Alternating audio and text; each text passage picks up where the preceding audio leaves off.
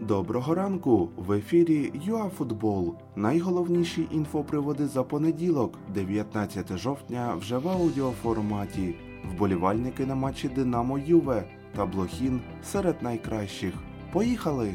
Свій перший поєдинок у груповому етапі Ліги Чемпіонів кияни зіграють проти гостей з Турина і проведуть його із глядачами.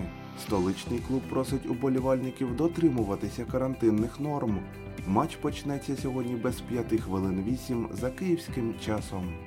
Артем Бісєдін, який відбуває дискваліфікацію за вживання допінгу, відновив тренування з Динамо. Нападник вже займається у залі на базі клубу. Благо регламент дозволяє це робити. Нагадаємо, футболіста розбанять 19 грудня.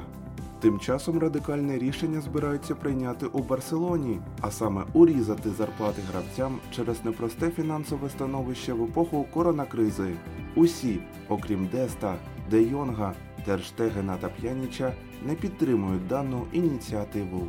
Легенда українського футболу в особі Олега Блохіна потрапила до десятки претендентів на звання найкращого лівого нападника символічної збірної всіх часів за версією журналу France Football.